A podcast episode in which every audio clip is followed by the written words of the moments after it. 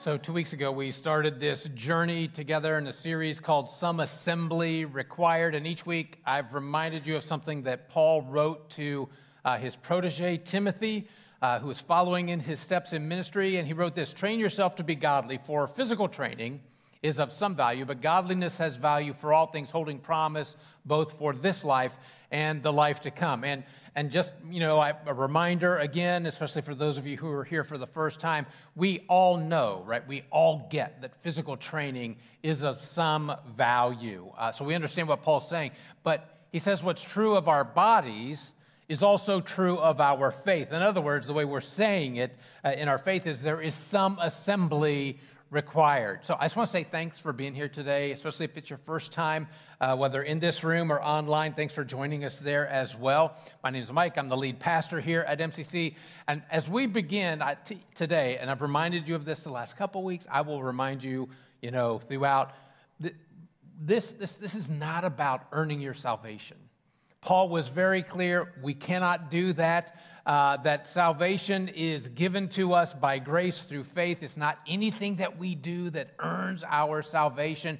Rather, for those who have given their lives to Christ, so for those of us who are disciples who are following Jesus, what we've been talking about the last couple of weeks, we'll talk about today and again next week. Uh, these are habits that help us become more like Jesus. And if you've missed either of the last two, I hope you'll check those out online. But the habit this week, as Jillian said a moment ago, is prayer. And so, uh, and I agree with Jack Taylor. I put his quote in the notes on the YouVersion app. If you haven't downloaded that, or if you have that app, you want to open to our notes for today. Uh, this is one of those things I want you to take home and let this sit in your mind for a bit and think about.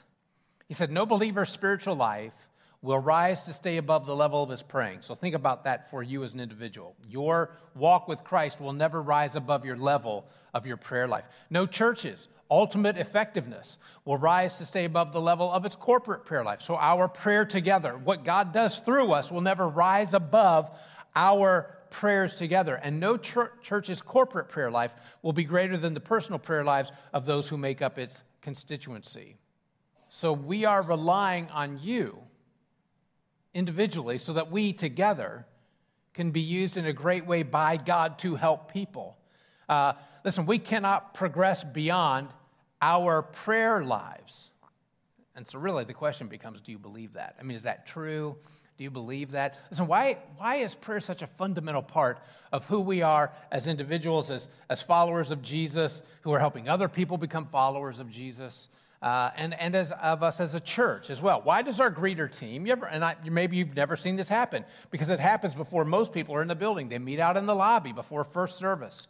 And they pray for those who are coming into the service. So they prayed for you this morning before you ever got here. Why uh, does a group meet up here? Again, it's before the first service. They circle around the cross and they pray for those who will be coming into the room to worship because we know that some people are coming in in various stages of, of things going on in their lives.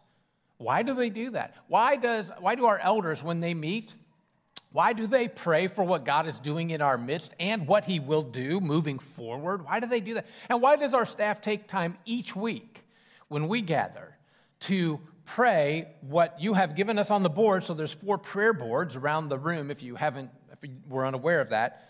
When we stop each week and we come down and we pray in front of those, we just stand in front of various boards and we pray uh, and then we pray for the uh, requests that you've given us, whether electronically or here on Sunday morning on the, on the cards that are in the back of the chairs. Why do we do that? Why do you pray? When you pray? What you pray? In our notes, if the Church of Jesus Christ is ever to march forward victoriously, she must march forward on her knees. Do you believe that? Is that a true statement? And regardless of what we say about whether we believe it's true, the evidence is in our prayer life.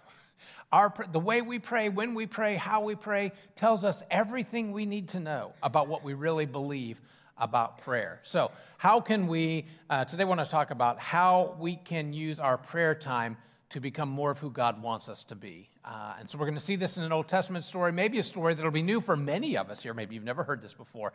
Uh, but if you have your Bibles, we're in the Old Testament, 2 Kings chapter 6. Also, they'll be on the screen. Also, those verses in its entirety, this story in its entirety is on the YouVersion app. And, and I'm going to tell you the whole story. We'll read the whole story, then we're going to walk through it and talk about it. So, in case you've never heard this before, I want you to get the whole thing. Here we go.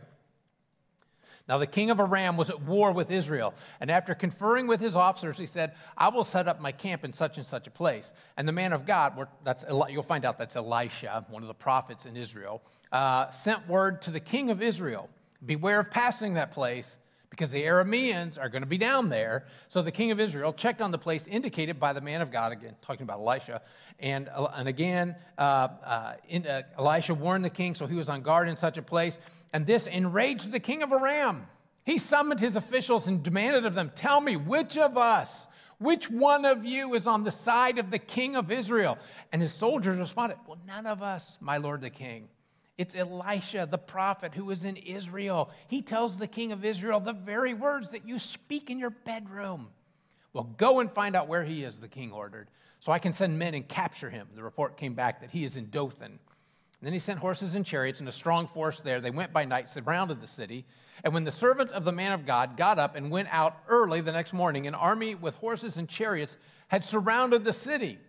And he says to Elisha, Oh, no, my Lord, what shall we do? And Elisha said, Don't be afraid. Those who are with us are more than those who are with them. And then Elisha prayed, Open his eyes, Lord, so that he may see. And then the Lord opened the servant's eyes, and he looked and he saw the hills full of horses and chariots of fire all around Elisha. And as the enemy came down toward him, Elisha prayed to the Lord, Strike this army with blindness. So God struck them with blindness, just as Elisha had asked. And Elisha told him, This is not the road, this is not the city. Follow me, and I will lead you to the man you're looking for. And he led them to Samaria. And they entered the city. Uh, Elisha said, Lord, open the eyes of these men so they can see. And then the Lord opened their eyes, and they looked, and there they were inside Samaria. And when the king of Israel saw them, he asked Elisha, Shall I kill them, my father? Shall I kill them? And Elisha said, Don't kill them. Would you kill those that you've captured with your own sword or bow? Set food and water before them so that they may eat and drink and then go back to their master. So the king prepared a great feast for them. And after they'd finished eating and drinking, he sent them away, and they returned to their master. So the bands from Aram stopped raiding Israel's territory. So, history lesson quite likely at this point in history, the king of Aram was Ben Hadad, which makes absolutely no difference uh, to us this morning. I just wanted to impress you with the fact that I, I know that. Uh, so we're going to back up for a moment and let's get the big picture of what's going on here. Our verses tell us that Aram is at war with Israel. Don't think major league battle, two countries battling. Think more like border skirmishes. Uh, and most likely, Israel was weaker than Aram because uh, we see in verse 13 that Elisha lived in Dothan, and verse 15 tells us that uh, the army was able to get there very quickly. And it's within 10 to 15 miles of the royal residences. So the king of, of Israel lives within 10 to 15 miles of where Elisha is, and the enemy just walks right in. That would be like saying that an enemy of the United States would be able to get within 10 to 15 miles with an army of our capital. And so, verse 8, again, just a reminder the king of Aram is plotting ambushes against the Israelites. And verse 9 tells us that God would tell Elisha, and then Elisha would tell the king. And this didn't just happen once, it just kept happening over and over and over again. And every time the king of Aram had this great, new, no fail, can't miss, we're going to get him this time plan, it fails. And so he becomes irate. He suspects a spy. It appears, however, that the fact that Elisha is the one telling the king is common knowledge to his army. They, they don't even have to check. They just uh, Elisha is the one. So Benhadad sent this force after the prophet to capture him, thinking that if he could eliminate Elisha's influence, uh, if he could do that, it would help him succeed against the king of Israel. So at night, they sneak in, they surround the city. I just want to make sure you get the picture of this strong force, big army, totally surrounded, no way out. Elisha's servant gets up early, probably making the coffee sets out the cereal bowls. He's standing by the window, stretching, maybe wiping sleep from his eyes, and he sees the army has totally surrounded them. I love his, supply, his reply. Oh no, my Lord, what shall we do? Probably what we would say with a little bit different emphasis on uh, certain words in that sentence. But Elisha is now awake and he looks around and he says, What are you worried about? Those who are with us are more than those who are against us. So be the servant for a moment. You're looking at a whole army of hostile soldiers that are surrounding the city that you're in. What do you think he was thinking about Elisha at that moment? You know, as he looks at that. So Elisha prays that his servant's eyes would be opened. God did. The servant saw something he, he could never have imagined. The hills are full of chariots of horses and uh, chariots and horses of fire. It's easier for us to imagine because of CGI now in movies.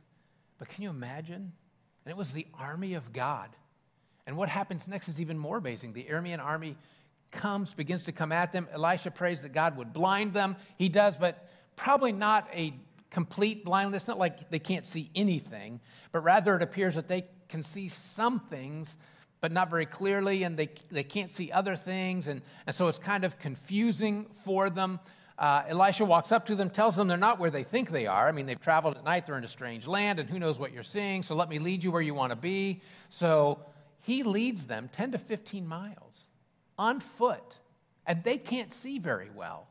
And he leads them right into the middle of Samaria, which is their enemy's uh, capital city. And then God opens their eyes. Okay. I just wonder what the army was thinking. Whoops. Uh, I mean, talk about being in the wrong place at the wrong time. So the king of Israel wants to do the logical thing, kill them. Elisha had him do the most unnatural thing that you would ever do to an enemy. He had him prepare a great Thanksgiving feast for them, right? And so that's how we would maybe picture this. And we're talking about real mashed potatoes, nothing out of a box, right? And we're talking about real cranberry salad, nothing out of a can, right? And then they trash talk about each other's football teams, and then they let them go home. I mean, can you imagine being one of these soldiers? Look at the last sentence. They stopped raiding Israel's territory. That's the response to the way they were treated. So, what does this story have to do with us today, right? About making uh, our prayer uh, help us become more like Jesus the way God wants us to be. So, I'm just going to show you some things. The first one is this My prayer is effective at helping me become like Jesus when it reminds me of who God is. This is the servant. Verse 15. He gets up, he looks out the window, and when he looks out the window, what does he initially see? You remember? Who's outside his window? The enemy is not only outside, not just one outside his window, they're totally surrounded by the enemy. So let me ask you this question. When you get up in the morning and you look out your window, what do you see? Do you ever feel like you are completely surrounded by the enemy? And maybe you're not looking out the window, maybe you're looking at your calendar. Maybe you're looking at the people that you have to work with or go to school with or that you're going to be spending part of your day with. You ever feel like you're surrounded by the enemy? Elisha in verse 17 says, O Lord, opened his eyes to see. And God opened the servant's eyes to see who God really is. Not to, to begin the reality of the situation that the servant finds himself in, uh, that we find ourselves in as well, to see who God really is. So I want to tell you this the first words you should utter in the morning, whether that's your normal prayer time or not, is just a prayer that asks God to let you see who He really is today. Let me be reminded of how big and powerful a God I really serve. By the way, that's perspective. When we ask God to help us see Him, it changes the way we see everything else that day. Do you see God as the one who is larger than you? Do you see Him as the one who has ultimate control? Because that, that's what Jesus showed us. Even in the prayer he taught uh, when his disciples said, Teach us how to pray. Not what to pray, but how to pray. And so, as part of teaching them how to pray, the very first thing he teaches them is Our Father who's in heaven. Hallowed, holy is your name. The first aspect of our prayer ought to be recognition of who God is and who God is in our life. Just a reminder this is your Father who loves you, who's with you. King Solomon would pray this O, o, Lord God of Israel, there is no God like you in heaven uh, above or on earth below. It's the kind of prayer that Jillian led us in just a little bit ago, praying back to God who he has told us that he is. By the way, that, the reason we did some of that this morning, uh, and some of us pray verses like that, I pray verses like that back to God uh, during the week. Do you know why that's such a big deal to do? Is it because God needs to be reminded of who He is? Is that what's going on? We're just reminding Him of who He is? Or is it important that we remind ourselves? And when we're together like this, each other, of who He is. Because if we don't, we'll live our lives as if He's not. And we might begin to live our lives as if we think we're making all of this happen. And we don't really need Him except for, you know, like a last ditch effort. As opposed to realizing that we depend on Him each day. This week, maybe sometime today, maybe already today, there will be something that confronts you, threatens you, that you know is bigger and more powerful than you. But reminding yourself of who God is, you'll re- realize that whatever that is and however big that thing appears to be, God is bigger and more powerful than that thing. That's when prayer begins to help you become like Jesus. Because regardless of what you face, the God you serve is bigger than that thing. So, catch this too. My prayer is effective at helping me become like Jesus when it reminds me of who I am. That's verse 20, by the way. Elisha prays, and the Aramean army's eyes. So now it's a different prayer, right? And so they're, they're in Samaria, they're in the enemy's capital city, and their eyes are open to see the reality of we came to wage war and we've become the ones who are captured. By the way, that's attitude. Uh, it helps you understand to think. If you want your prayers to be effective uh, with God, ask Him to do what He already wants to do in your life. Ask God to do what He wants to do already. Ask Him to see the reality of who you are. Look at what David prayed in Psalm 26. Test me, O Lord, and try me. Examine my heart and my mind. That's what He's asking of God. In Psalm 139, search me, O God, and know my heart. Test me and know my anxious thoughts. See if there is any offensive way in me. So I just got to ask is that your prayer at any point during the day? God, show me for who I am, not who I pretend to be or project uh, or want people to think of who I am. Can you say that you have asked God to open your eyes, to help you see your life exactly for what it is? And you wonder why that's important? If we don't remember our sins, we're liable to repeat them. If we don't remember that we're people who struggle with sin, we're liable to think we're all that in a cup of coffee, that we don't need Jesus. But when we remember that it's Him who helps us overcome these struggles, it humbles us. Not just us as individuals, it humbles us as a church. Do we see ourselves collectively, clearly? Are we honest about who we are here at MCC? When we look around the room, do we see people who can just get by on their own? Or do we see sinners who are in need of God's strength every day? Do we as a congregation realize our need for God's strength? Listen, once you have your eyes opened, that prayer is going to change you. Once you begin to see yourself the way God sees the reality of our world. So, listen, we're going to stop here for a moment because uh, it's why our time of communion is so important to us. As we hold the emblems that remind us of Jesus' body that was given for us uh, and for his blood that was spilled for us, uh, that we might have our sins forgiven. This is a reality check for us. I re- you know what? It's so easy to gloss through this on a Sunday morning when we're together. It's just one more thing that we do. But when we stop and consider why we do this. It enables us to see the reality of who we are and who we can be.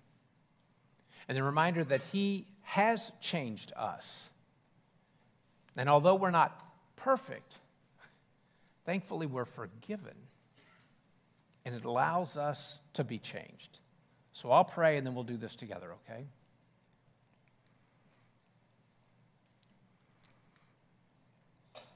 Father, thank you for a moment where we just get to stop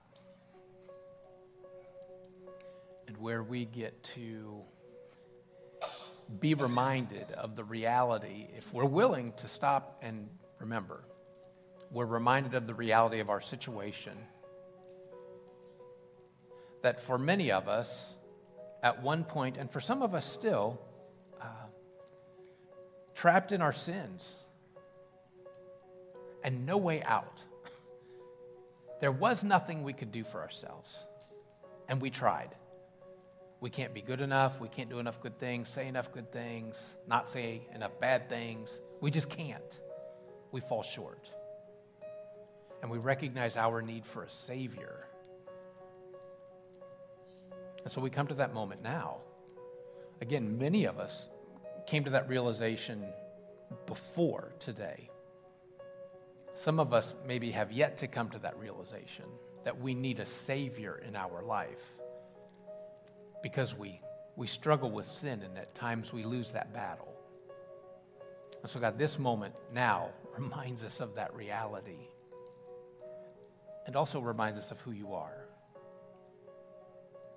And so we pray that as we take the emblems, Jesus, of your body and blood that were given for us on the cross to take away our sins, that we will remember who we are and whose we are. Father, thank you. And Jesus, we pray this in your name. Amen. And so we take the bread that was given, that represents his body, Jesus' body that was given for us on the cross. Because we were sinful people and we needed someone to pay a sin debt. And we couldn't. But he did. And so we remember.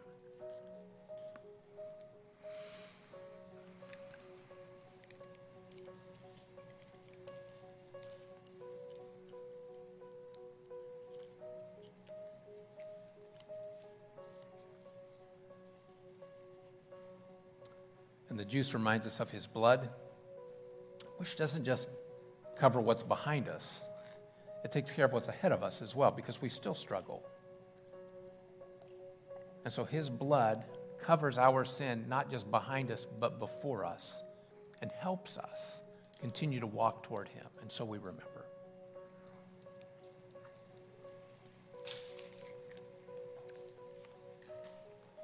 Father, help us not take this moment lightly. Help us to not just pass right by it it can become so familiar that we forget the significance and the weight. And then we look right past Jesus and the gift, Jesus, that you gave us by your death on the cross.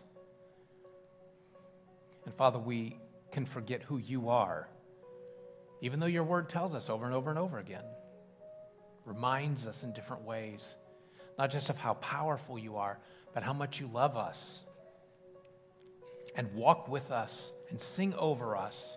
And through your Spirit, give us power. So we pray during this moment that you will help us so that we don't forget. We want to tell you so that we don't forget. Thank you. Jesus, we pray this in your powerful name. Amen. Would you stand and sing this with us?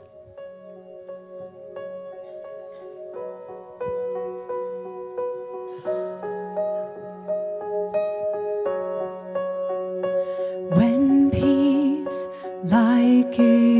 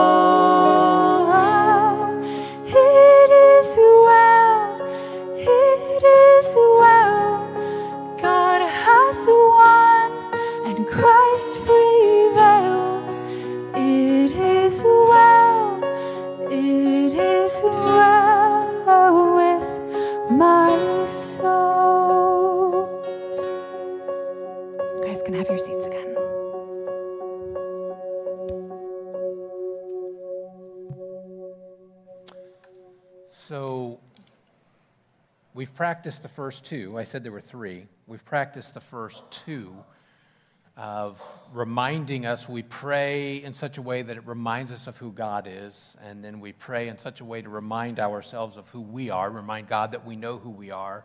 There's one more way that our prayer helps us become like Jesus, and you'll recognize it right away. So as we start talking about it, it's verse 21 in this story, though, the king of Israel had in his possession this strong force, not, not just a, a small group, but a strong force of the enemy who was helpless. And he wanted to do the natural thing. When you have your enemy in your grasp, he wanted to destroy the enemy.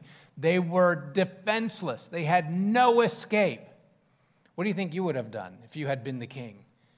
I mean, there's got to be some, some, some sort of humiliation, right? Pie in the face or something to these guys. Maybe inflict wounds a little at a time so they could see the pain coming. I ask you that because, listen, when we talk about the enemy, my guess is you can put a face with this. It's that person at school that you can't stand. It's that person at work, or the person in line at store, at the store, or your ex, or maybe the person you wish were your ex. Uh, maybe it's someone you've had it in for for a long time. And maybe now we understand how the king felt. But look at what Elisha says feed them, let them go. It's bad. Listen, for the king, it's bad enough to let them go, but feed them first? Are you kidding me? But verse 23 says the king prepared a feast, a great feast, not just a feast, not just a meal, not a snack, not a be kind bar. He ate a feast for them. By the way, that's actions, it's how we respond. Uh, when God helps us see others as he does, it changes our actions. Jesus said this, and this is the message version. He says, You're familiar with the old written law love your friend and its unwritten companion, hate your enemy. I'm challenging that. I'm telling you to love your enemies. Let them bring out the best in you, not the worst. Listen, when someone gives you a hard time, you respond with the energies of prayer. For when you are working out of your true selves, your God created selves, in a word, what I'm saying is grow up. You are kingdom subjects. Live like it. Live out your God created identity. This is where our prayers recognize our need for daily guidance from God in our life. So for me, uh, I've mentioned before that I pray certain scriptures during the week. Psalm 46:10 is one that I pray every morning. Uh, I repeat that. By the way, when you pray a verse every day or a passage every day, you begin to memorize that passage after a while. But I, I pray Psalm 46:10 to God, say it back to Him, and then I walk through my day. I have, I know I have my calendar in front of me, and I say I'm going to be doing this and this and this, and meeting with that person and those people, and talking to them about that. And I ask for His guidance in everything that I'm going to do that I can see on my calendar. And then I ask him for guidance in the things that aren't on my calendar, but by golly, he knows for sure they're going to happen. Uh, unexpected phone calls, unexpected drop ins, unexpected this, unexpected that. As I read about a couple who'd been arguing about everything for years, and both spouses were tired of living in this just sort of perpetual conflict. And finally, the wife shared with her husband that she had been praying about their situation. She said, I've been praying that God would help us stop all this arguing by taking one of us to heaven. And when He answers my prayer, I'm moving in with my sister. Uh, and I just want to say, that's what the king wanted to do. Okay, that's the king. That is not what the prophet, that's not what the Son of God says. I believe you and I are alike in that we want to be part of being used by God to help change the world. And prayer reminds you and me both that the first step is just to remember who, whose, presence, whose presence we've been invited to stand in. Who do we get to go before on a day to day basis? Just who is it that doesn't just uh, tolerate us? He invites us, He welcomes us as His children. And then to ask God to continue to change me to become like Jesus, my perspective, my attitude, my actions. E. Stanley Jones said this prayer is surrender, surrender to the will of God in cooperation with that will. If I throw out a boat hook from a boat and catch hold of the shore and pull, Am I pulling the shore toward me or am I pulling myself toward the shore? Prayer is not pulling God's will to me, but aligning my will to the will of God. So if you've never surrendered your will to His, and we'd love to help you with that. Just last week, after the second hour, so you all had left, one of our men surrendered to Christ through his baptism. The week before that, after second service, you'd already left. An older man, I think he's in his 80s, surrendered to God and was baptized into him. The week before that, a young lady came over on a Saturday morning to be baptized by her mom. I'm telling you that because God is still changing lives. This isn't something that happened, it's something that is happening. And He can change yours. As a church, we need to be asking God to see people the way He does and to use us to help change their world in eternity just like He used someone in yours and someone in mine. We didn't find it on our own. Someone helped us find Him. I like this last quote. It's in the notes. Prayer is so simple. It's like quietly opening a door and slipping into the very presence of God. We devote ourselves to prayer not so God will change the world around us, but so that He will change us and then use us to change the world around us. So I've asked Josh Harmon to come out, and he's going to lead us in that prayer. Actually, uh, Josh and Melanie will be coming out because I want to introduce you. This is his first Sunday with us. He's been with us this week, but uh, this is his first. Okay, I was going to say, are you coming or what? Uh, good. He was being a gentleman. Okay, and making me sweat. All right. Uh, uh, Josh is joining us as our pastor of worship and discipleship here at MCC. And so we really appreciate you all being here, and, uh, and we're loving this. So I'm going to ask if you would to lead us in this prayer this morning. Okay? All right, let's pray together, guys.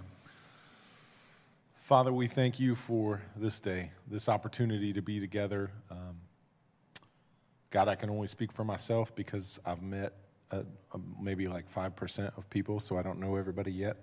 But um, if I feel this way, I think maybe probably more than just me do, that um, I have to start with if I'm looking around at the world around me and recognizing how you view people, then I first have to stop and say, God, I apologize. I ask your forgiveness for all the times that I look at someone and um, and I don't see first that there's somebody that you've created, somebody that you love dearly, that you sent your son to die for, and that you've called me to love actively and pursue and disciple.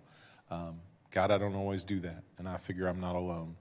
So, God, as we, not even as we leave this room, as we leave our seats today, may we look up and look around and see those around us as maybe they're different from us in some way. Uh, they don't agree with everything that we believe. They don't see life the same way. Maybe they don't look the same as we head out of these doors and we head out. Maybe we're going to lunch or we're going to work or we're going wherever we go today. We see people. May we see them the way you see them.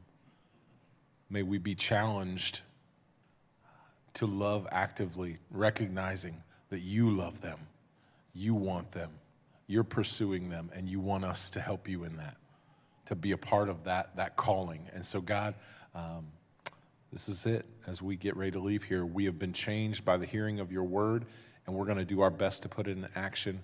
God, help us, lead us, guide us as we leave here. We love you. It's in Jesus' name we pray. Amen. Amen. So, thanks for being here today. And I hope that uh, as we talk about these habits that we develop, that it encourages you and helps you and challenges you, stretches you so that you can become more like Him. Uh, listen, before you leave, if you have something you want us to pray about, you can put that on the walls. Uh, you can put that on the card that's in front of you. And if you put it on the card, just drop it in the black box that are by all the doors before you leave. An act of worship, if you would, to have us pray together for what's on your heart. If you came ready to support financially what God is doing through us here at MCC, those black boxes are also the place where you would drop that as well. Our call this week is to help remind ourselves and each other who He is and who we are, and to see the world as He does so that He can change the world to us. Let's go do it. Thanks for being here.